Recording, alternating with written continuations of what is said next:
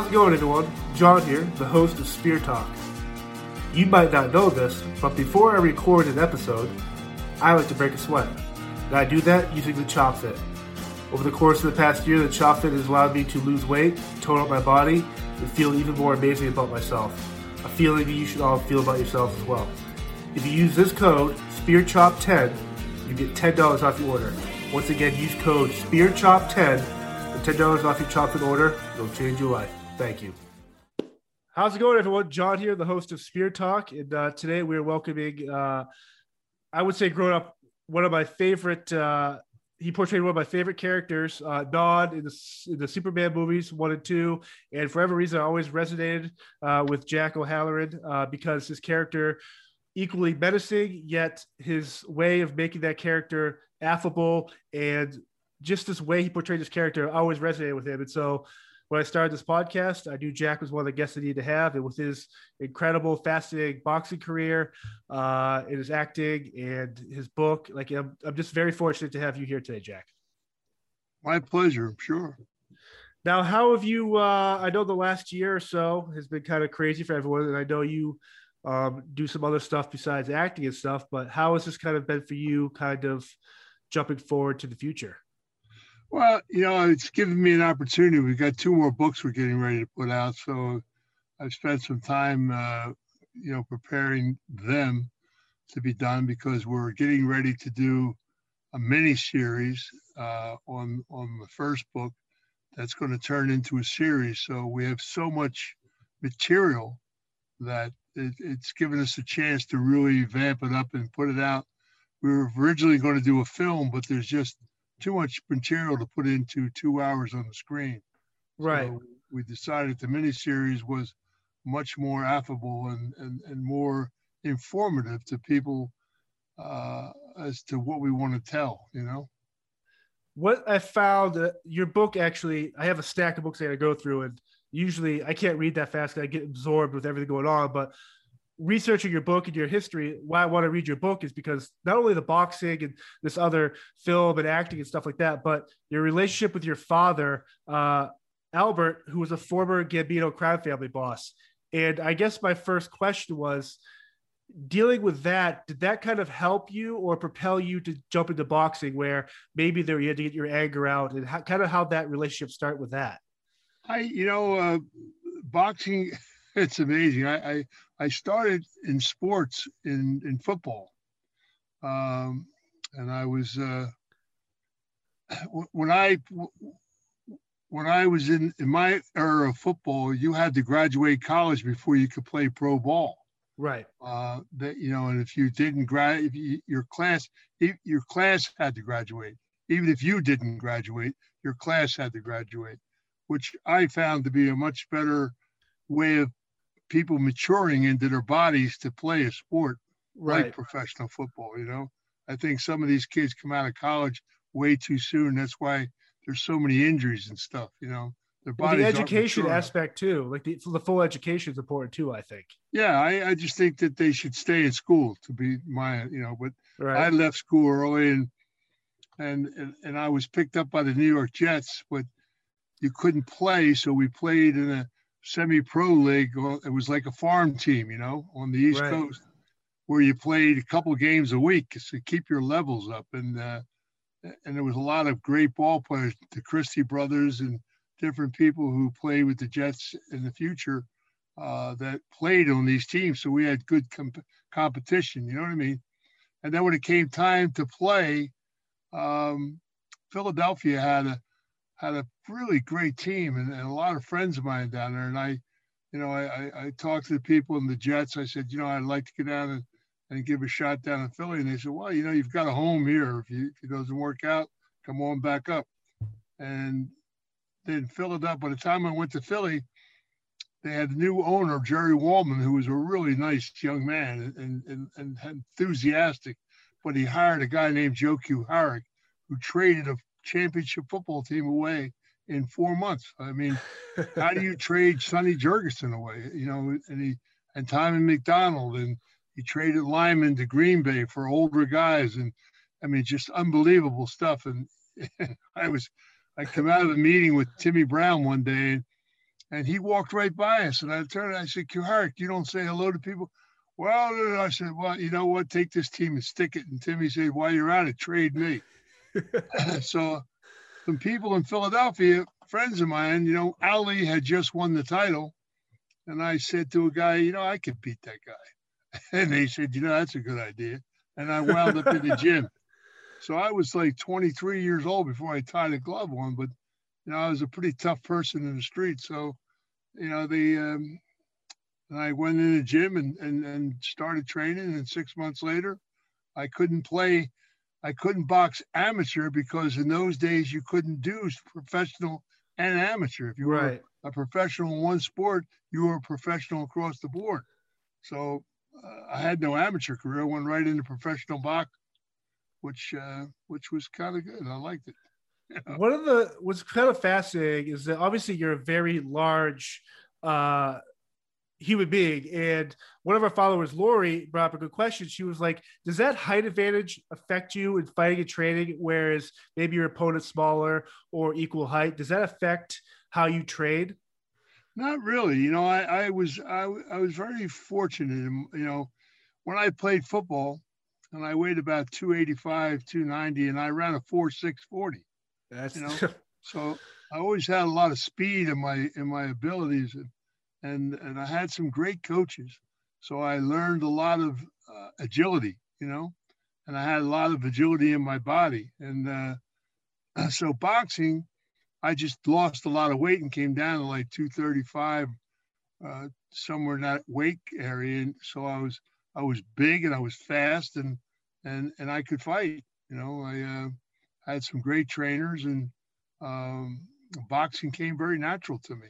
Right. It was uh, it was a uh, the sad part was that I would think I was 16 and 0, and they I went to do a physical, and and the guy doctor said to me, uh, "You you have a you have a disease called acromegaly, and you shouldn't oh. be boxing at all." He said, "How do you even get in the ring?"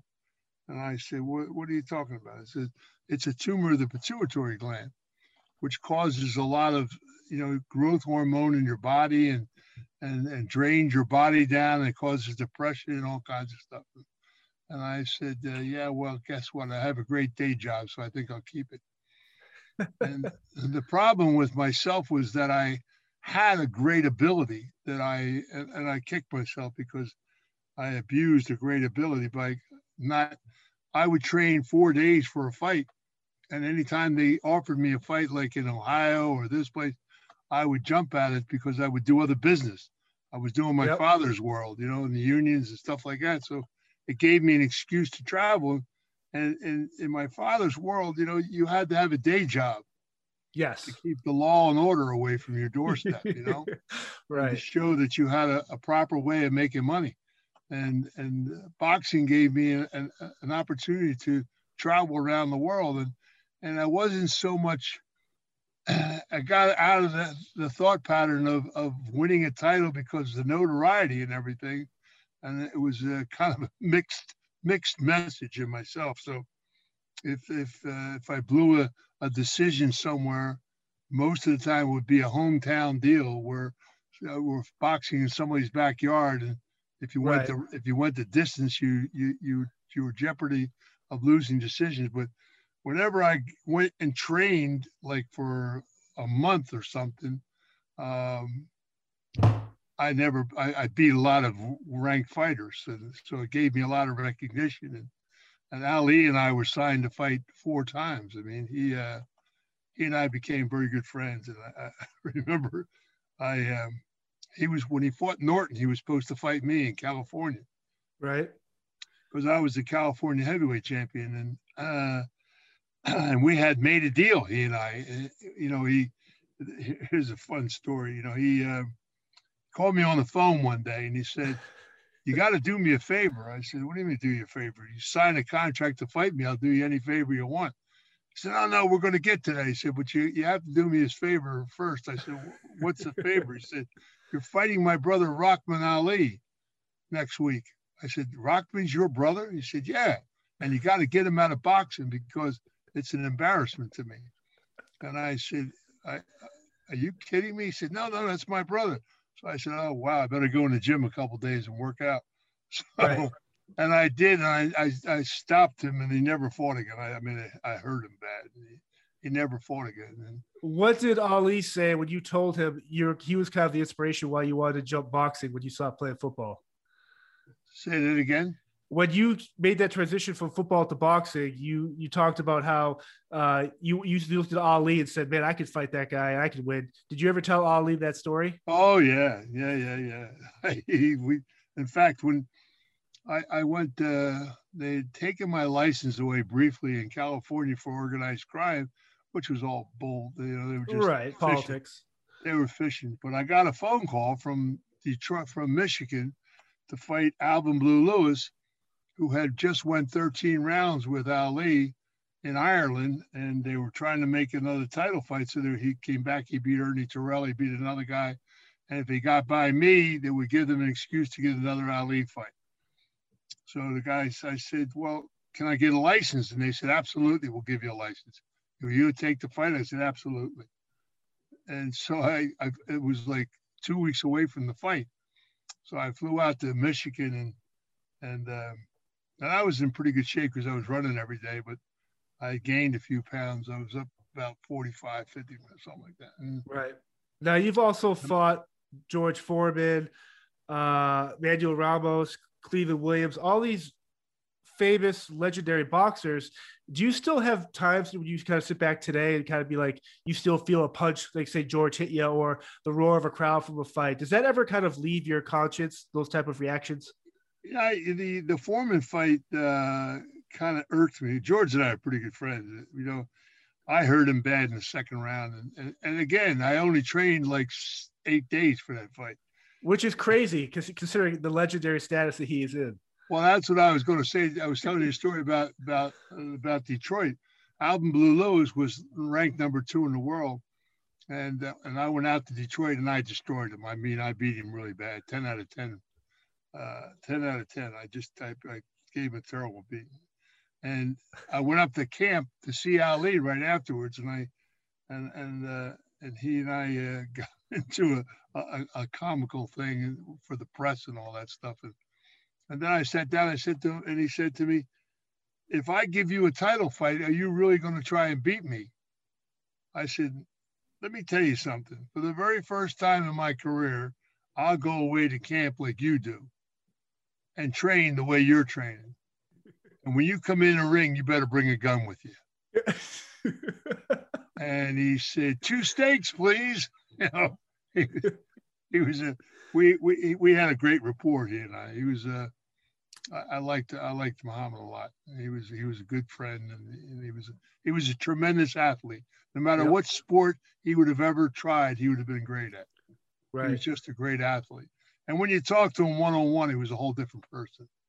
You know, Muhammad was a he was a very bright guy, and he was uh, and he knew exactly what he was doing. And you know, it's very sad that the reason what killed him and what what tore his body up. Everybody thought it was from boxing, but his camp in Deer Lake up in Pennsylvania was right next to a mink farm where they sprayed wow. for rodents and everything. So he went out and did his road work and everything, he was breathing these toxins in, and it actually poisoned his system and, and it deteriorated his system to where it appeared he had Parkinson's, but he really didn't. Um, wow. And he was, uh, you know, he used to sit and I, I, I remember telling, talking to him one time. I said, you know, why is it you always look like you're falling asleep when you're out of fight and people are? He said, well, Jack, I had my motor synapses in my mouth is are not operating properly because of what was going on with his body. He said, and all these guys chatting at me one after the other. He said, so I just pretended like I was asleep, just to get, so I wouldn't have to answer them so quickly. I love that. Yeah, uh, he was a smart guy. One of the crazier, I guess, cool things. Uh, you have people like Tyson want to come back and fight. Uh, Lennox Lewis, uh, Evander Holyfield. Now, for you, when you retire, was there like does that fighting spirit ever leave a boxer or the people that in your world of fighting MMA or boxing? Do they do you ever lose that fighting spirit? Or is that well, tough to kind of suppress? What I did after I retired, you know, I, I was in the gym all the time, uh, gotcha. working out because it was a great way of working out. and and I was in I went into the film business right after I yep. retired from boxing, and they had tried to get me into the film business all the way back to 1966 uh, when the, I turned down the Thomas Crown affair with with uh, wow with my dear friend, uh, I really loved, Steve McQueen. He was a good kid. They did the Thomas Crown affair in Boston, and I was undefeated, and he wanted me to. We, we took care of him, and you got to come get on us. So I turned it down. Then I turned down the Great White Hope in 1968 wow. after I'd been knocked out Manuel Ramos. They offered me the Great White Hope, and that was put together by Raymond Patriarca, who was trying to get me off the streets, and they were going to send wow. me to Spain for six months. And I and I said, wait a minute, I, I just beat the number two heavyweight. I, I think I'm going to get another shot at Ali, and they uh, so I turned the picture down. But in '76, when I retired, '75, they offered me "Farewell, My Lovely" with Robert Mitchum, and uh, Moose Malloy, great role. I decided, yeah, and I decided it was time to play. So I went out and did a screen test, and Mitchum said it's either him or I don't do the movie. So I blame Mitchum for it all, you know. one of our uh, uh, Spear Talk supporters, Rebecca, and you kind of talked about, but she wanted to know if when you the transition was it an easy transition to acting with because of your sheer size and your athletic ability where you can portray these larger than life characters is that part of the why people wanted to bring you into filming and movies or is this like a natural transition for you i you know doing sport you have great timing you know?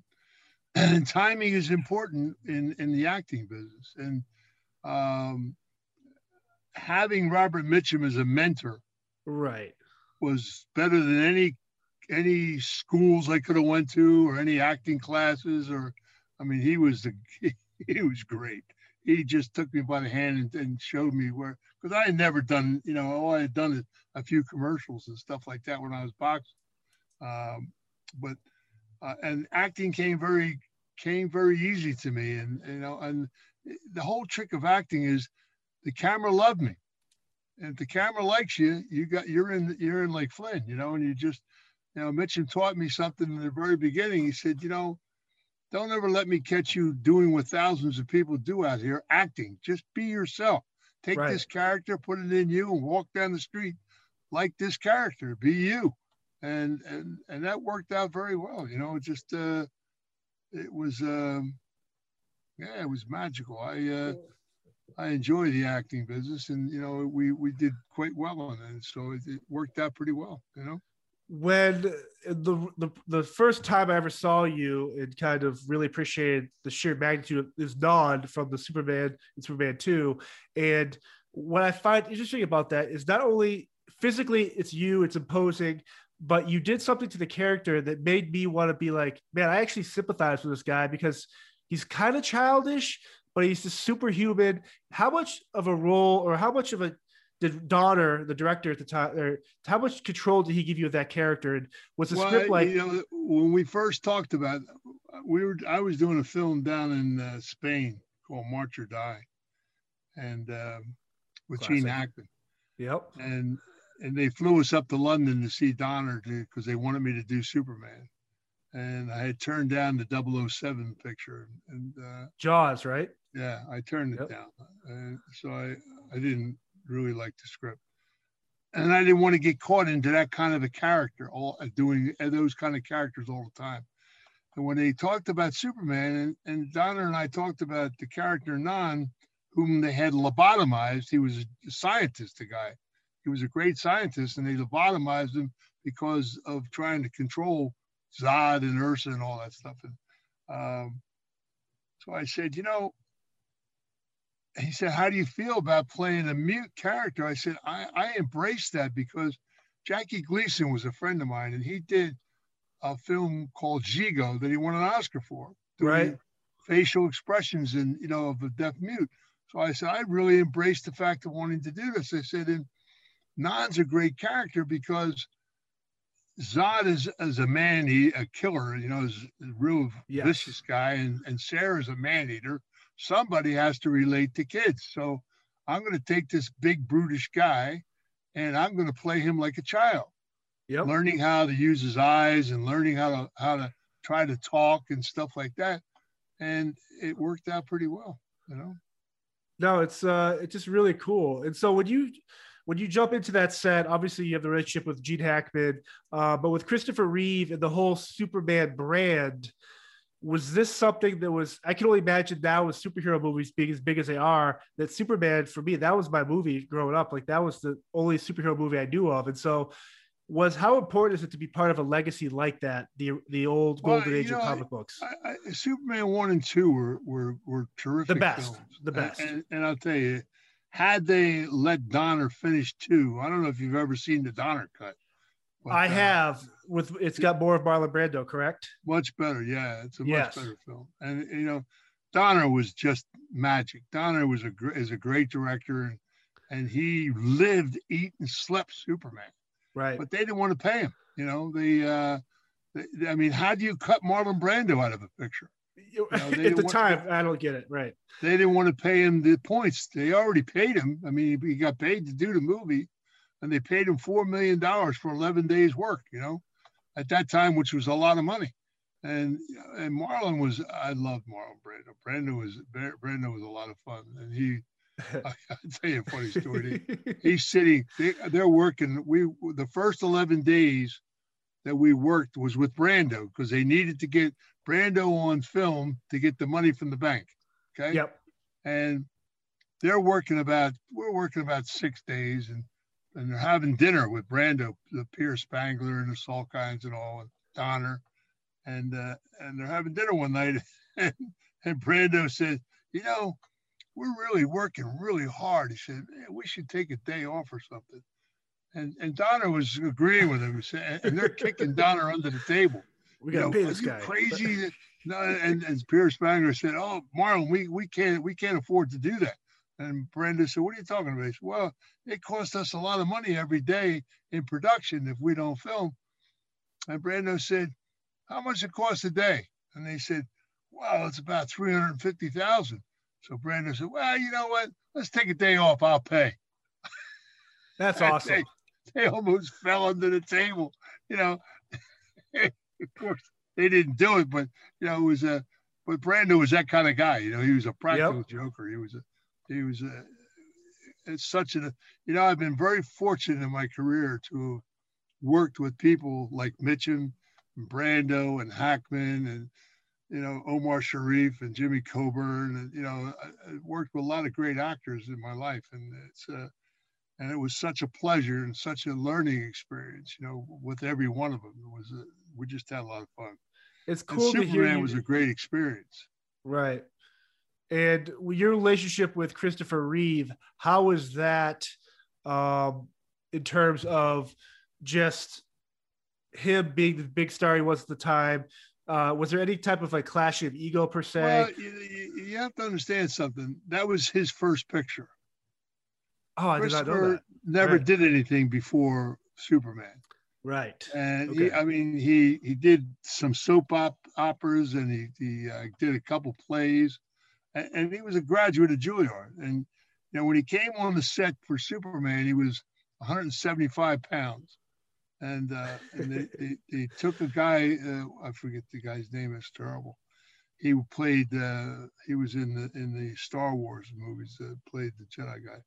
He was a bodybuilder. And, and, and I talked to him. I said, you know, they're going to hire you to build him up, but you don't want to bulk him because he has an ego. So you want to cut him like Steve Reeves. I don't know if you remember Steve Reeves. Yes. America, yep. Who was only 198 pounds, but he was defined. His body was cut perfect. I said, so you want to do that with Christopher because when he puts that costume on, he's not going to want to wear any kind of stuff underneath to make him look like he's built or anything of that nature. Just make it so they they did that, and he put on like 20 pounds, and and he and he was all natural for himself. You know what I mean? Right. Donner got a performance out of him that he never gave again. It was never the same with what Donner. I mean, the, the fact that they they could have never got rid of Donner if Christopher Reeve would have stood up and said, "No Donner, no me." No, right. You understand? The original thing was to do ten Supermen, like the oh like wow Indiana Jones. They had a whole thing set up. So the Salkinds really, with their greed, you know, shot themselves in the foot. Because right. Richard Donner would have done six, seven Superman. It would have been a whole different franchise. And they, uh, and Christopher didn't do that. He, you know, and that's why Hackman didn't come back. I almost didn't go back. Um, but you know, it was like night and day working with Lester to Donner. Right. But, you know, we did what we did in the film. You know, you got to understand, Superman was the very first American superhero. Yeah. Because he was true American superhero. You know, and and it all disturbs me to watch how they've changed and made the films darker and darker and darker. Because in our Superman version, Christopher would have all he always looked out after people. He wasn't out killing people and stuff like that. It was about putting people in jail and you know doing things the old American way. You know, right. So they changed the, too many things, I think, and and, and it's uh, making it darker, like the rest of this, like even Batman, they made darker. Right. And they just keep getting more and more darkness in what they're doing. So you know, we, well, you mentioned um, that Donner cut, and you the color. It just it when you put on like a really big screen and watch that cut, the color just pops. The reds, the blues. It just even when you're you're you guys are in your Kryptonian outfits, the black, the uh, suit things, like it's just amazing how much you could see the whole world going on. Whereas today, while I do love these movies, it's kind of tough to see the intricacies of the seeds and the different characters. Well, I'll tell you something. The technology that we did is what they're starting to use now LED on LED. We broke technical rules when we did Superman. And, and, and again, here's the Salkinds. These guys that had this technology, because we shot this we had no CGI in that movie. Was, we actually shot VistaVision on VistaVision. We had one huge screen, like 70 foot, and three pole arms came out of it. And with body molds at the end and we laid in the body mold and it gave us the motions of like we're flying you know and they shot us into the film. So we could fly under bridges around buildings when we did the fight scenes and it looked fantastic you know like no wires. I mean how are these guys doing that and it wasn't cgi it was really shooting us right in the film and it worked phenomenal it took a long time filming wise but it came out terrific. and that's why 40 years later, those films still stand oh, out. Just know? awesome. And, and much better than the CGI junk they're doing today. You know. Yeah, no, it does. the real performance, real actors, real action. Yeah, it's, I mean, uh, it really. I mean, it was it was just a, it was a great experience to be honest with you. You know, it was. uh We had a lot of fun. Now, when you do a movie like uh, Mob Boss, is that and I, I, guess I'm kind of curious, like obviously with your father's background and stuff with the unions and the, the mafia stuff, but when you do a film that's like called Mob Boss with about the mafia and stuff, is there any type of thing where it's like, uh, hey, can you bring in your family member to kind of go over the scene to maybe make sure this looks authentic? Nah, Mob Boss was I did a favor for somebody, you know. Uh, it was a it was a low budget deal, and, and the guy was a, a good guy, and he came to me and said, you know, would you help us out? I said, sure you know, I wasn't doing anything. I said, yeah. And it, uh, the, uh, it, it, what it did was I, I was in the process of writing my book. Yes. And, uh, and when we do this mini series, it's going to blow people away because we're going to tell the truth about a lot of things that has happened in our society and how people got thrown under the bus and the reason why, you know, right. things that, uh, that, and, and a lot of people said to me, geez, Jack, aren't you worried about that? I said, no. I said, I think it's time that the people know what really went on and what's going on, you know, in our society and how the drug business really changed a lot of things in a lot of people's lives and how much the government was involved in it. Right. It wasn't just organized crime guys. I mean, they, it was the government themselves, you know, because uh, of the lucrativity, there was so much money involved uh, that uh, you know, and everybody wanted their hand in the action, and and the and what people don't understand is that you know if you look at all the stuff that's going on just in the last several years, the idea is to confuse everybody, to keep yeah, the public confused. Right. understand? And and they've got everybody so media trained today. People sit in front of their television watching the news, which is not there to tell you anything. It's there to win awards. They don't really tell you the truth about what's going on in the world. You know, they tell you what they want you to know. Right. And and that's very sad. You know, that people don't really get the truth. And you know, it's uh, it's like you see kids texting back and forth and and all uh, artificial intelligence going all around with social media and everything. So people don't really get to sit down with people and understand who they really are. And that's why so many people are being scammed and so many people are being preyed upon because they're not knowing who they're really dealing with.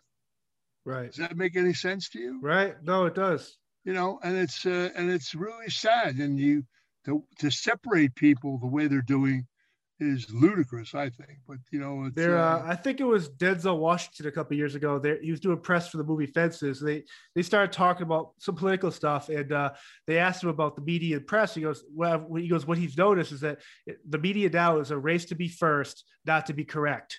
And it's just fascinating that you get through all this stuff out there and then but no one knows what the truth is no one gets to hear the truth and if you do think differently you get shunned upon or canceled and it's just so sad. it's it's like this whole Black Life Matters bullshit. You know, it's uh, you know, when I was a kid and we were, and I was raised down in Southwest Philadelphia, and and and we had racial problems. There were right. racial problems in the Jewish neighborhoods, in the Irish neighborhoods, in the Italian neighborhoods.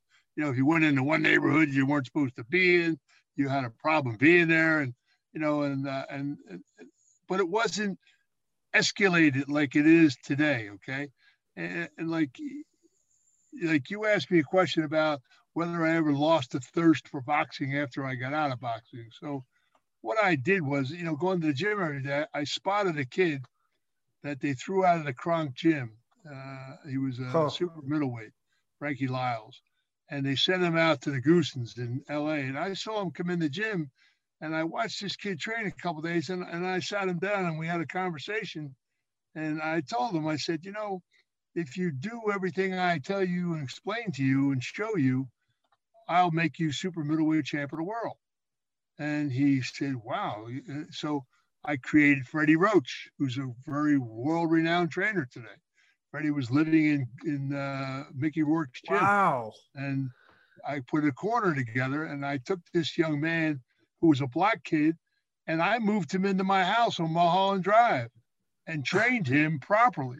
I took him out every morning and taught him how to run and taught him I got him in the best condition and, and taught him things that he never would have learned before.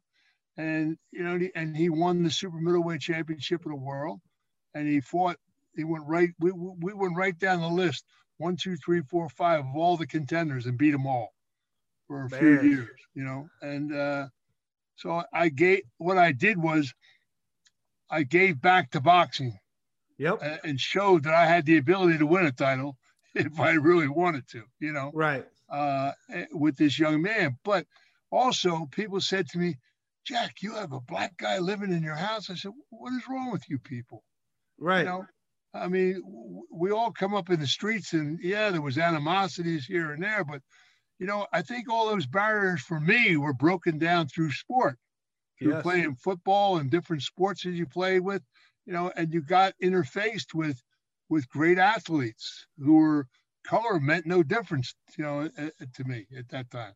I mean, right. especially in the boxing world. I mean, my God, you know, and and then like Ali and I became really super friends. I mean, we uh, and George George Foreman and I are good friends, and yep. and and most of the fighters that I fought, uh, we, we, you never, you always have some kind of a camaraderie, whether you win or lose or whatever.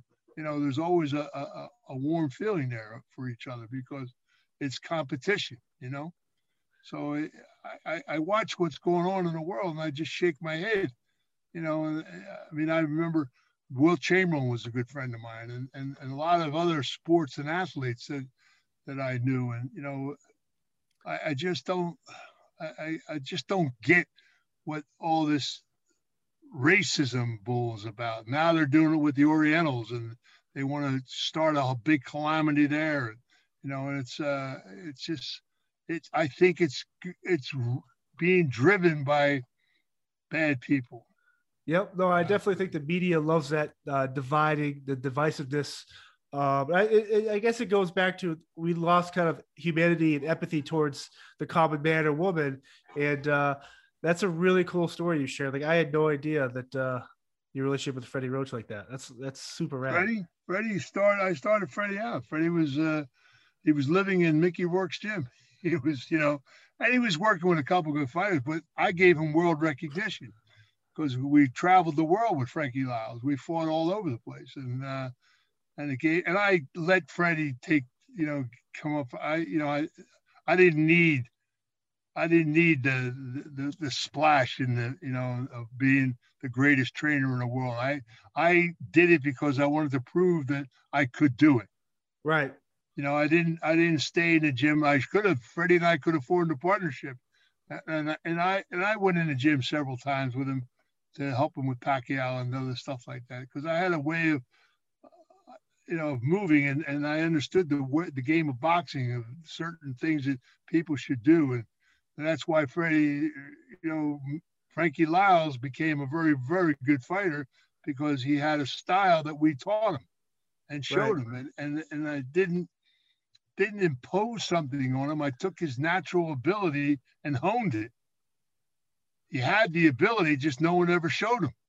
Right different ways of moving side to side and, and how boxing really is, you know, a very leveraged sport and, and things that you do on your footwork and how you move from one side to the other. And you don't have to be jumping all over the place and stuff. And, uh, and Frankie became a very good fighter. And he, like I said, won the super middleweight championship of the world. And, you know, so I gave back to boxing and then Freddie became an icon. He's like considered one of the greatest trainers in boxing today. Right.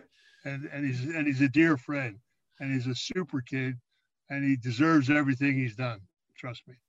Now, what drives you to this day to still have that mentality where to not only give back but to keep pushing yourself? Is there? Do you have an end game in your mind? What you want your legacy to be? Are you still striving for that? Yeah, we're we're getting ready to uh, like like we're going to do the Family Legacy series, and we're building a studio in Nevada, which awesome. is going to which is a four million square foot studio, and and everything under one roof for the very first time, which should have been done in Hollywood years ago. I mean, they had all the space with Universal and with Warner Brothers, and they and they they never utilized it properly, you know.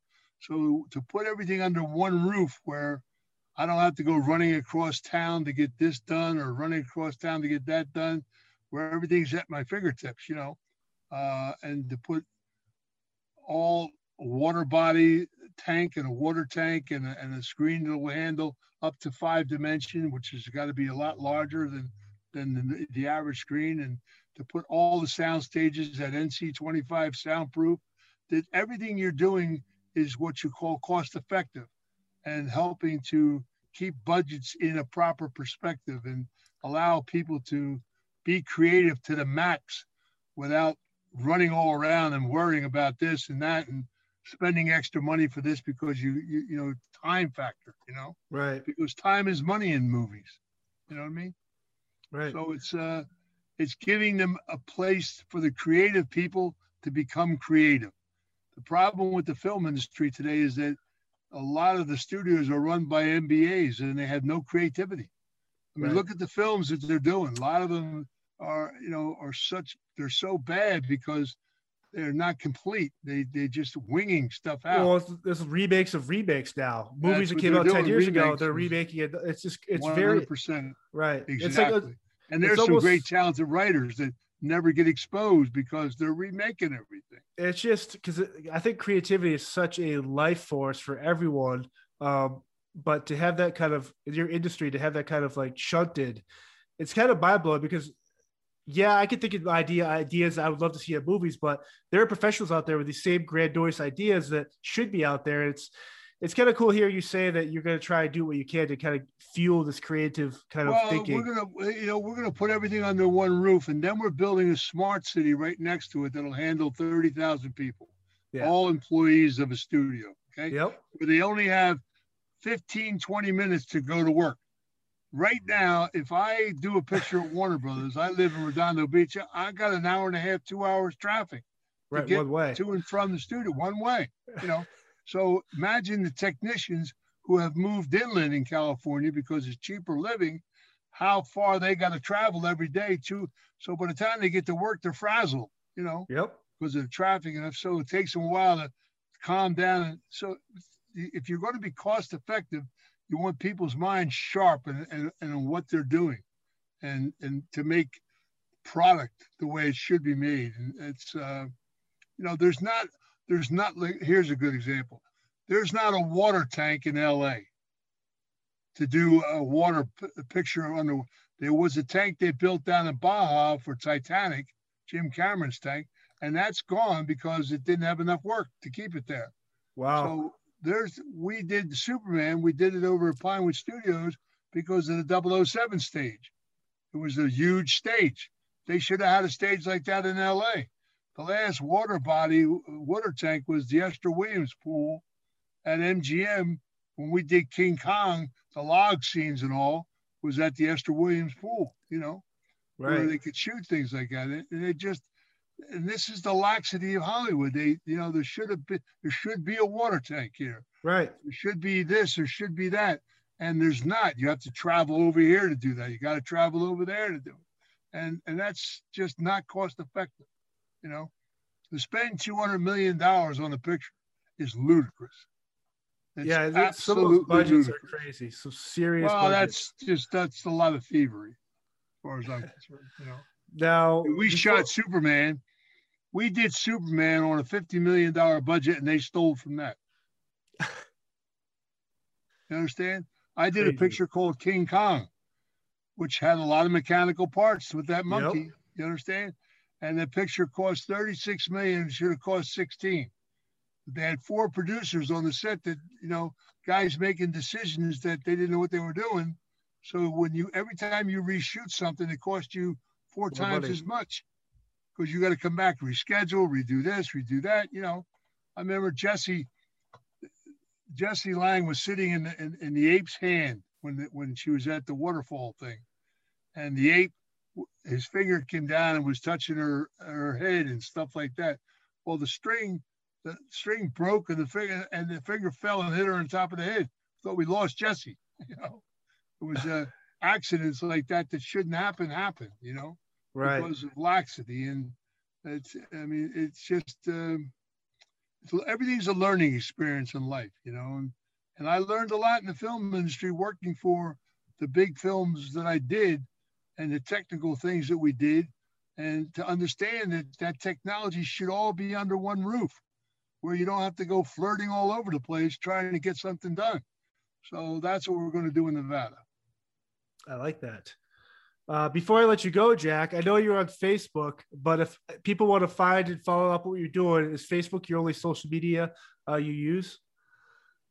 At the time, yeah. Now they're trying to get me in this Instagram stuff, and you know, not being a techie guy myself. Right. There's some people that are that are techie wise that that want to, because uh, I've got like three or four projects that I'm getting ready to do films before I wrap it up and uh, and they say, "Wow, we're gonna." But I've never really pushed myself in in uh, in the. Uh, never had public relation guys that did all. So now all right. of a sudden there's, there's friends of mine. Yo, you're gonna we're, we're we're we're taking you out, and they're gonna do this and do that, and you know. So I, have got this PR campaign that's gonna do all this jiggermagog, you know, with. Uh, makes me kind of laugh, to be honest with you. you no, know? but uh, again, you have this incredible legacy, and you're still building that legacy. I think I think what these people want to do is help people uh, maybe appreciate you more or learn about what you got coming on. I think it's uh, whatever we can do to help you. Um, this has been a well, total blast. That that's that's why I'm doing Family Legacy because it, there's a lot of truth about things that needs to be told about the whole Kennedy deal and about different parts of history that have been falsified in people's eyes, you know. And there's truisms that that don't really slur anybody. It just opens people's eyes up to, you know, that they really do have something to say about our society. You know, and, and, and America is a great country. Americans got to stand up and take it back. And yep. they've allowed their country to be given away. You know, I mean, look at our educational system. My God, you know, when I was a kid in school, you know, it was like 86 to 90 percent literacy in America. Today, you're lucky if you got 40 percent.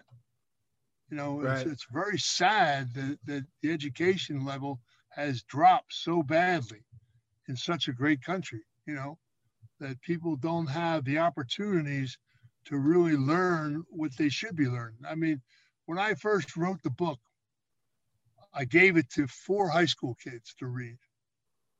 And they came back to me a couple weeks later and said, How come they never taught us this in school? Because they went to the library and looked up the things that I had written about names of people and stuff. And it's all there. It's in the libraries. You know, all the history of our country and the people involved in it is all there. You know, it's like my father. My father was assassinated in 57 because he was against the drug business and he controlled all the harbors. And he said, You're not bringing that stuff under my watch. We didn't right. sign up for this. You know, if we touch it, our children will touch it. It'll be the downfall of the families. When the, in The Godfather, when they went to Brando and asked him to get in the drug business, and he gave them that, that reason for not doing it, he declined. That's what my father said.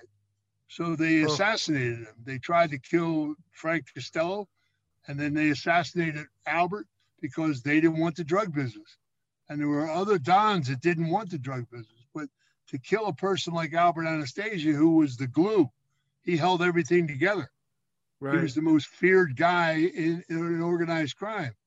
And, and, and when they took him away, it gave them rights to rule and run. So they started killing each other in New York over drugs. And it's just kind of foolish, you know? Sad.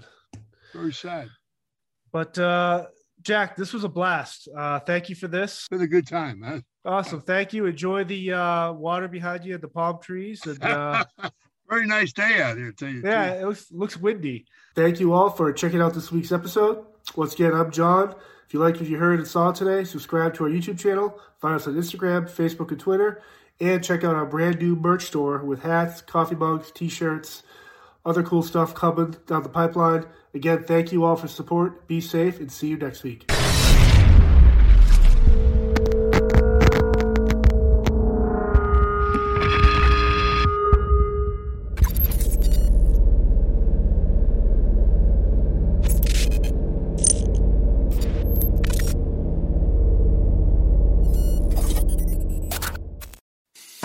I'm Matt Cundill, host of the Sound Off Podcast, the show about podcast and broadcast.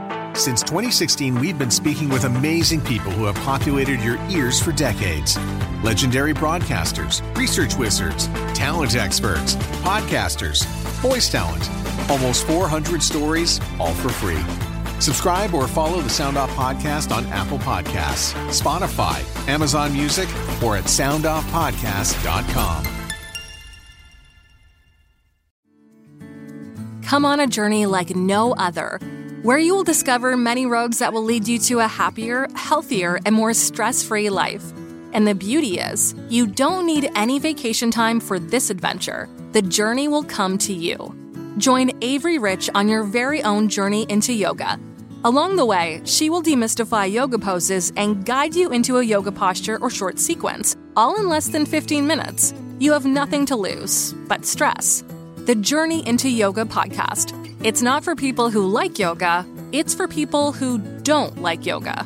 Follow or subscribe on Apple Podcasts, Spotify, Amazon Music, or at AveryRich.com.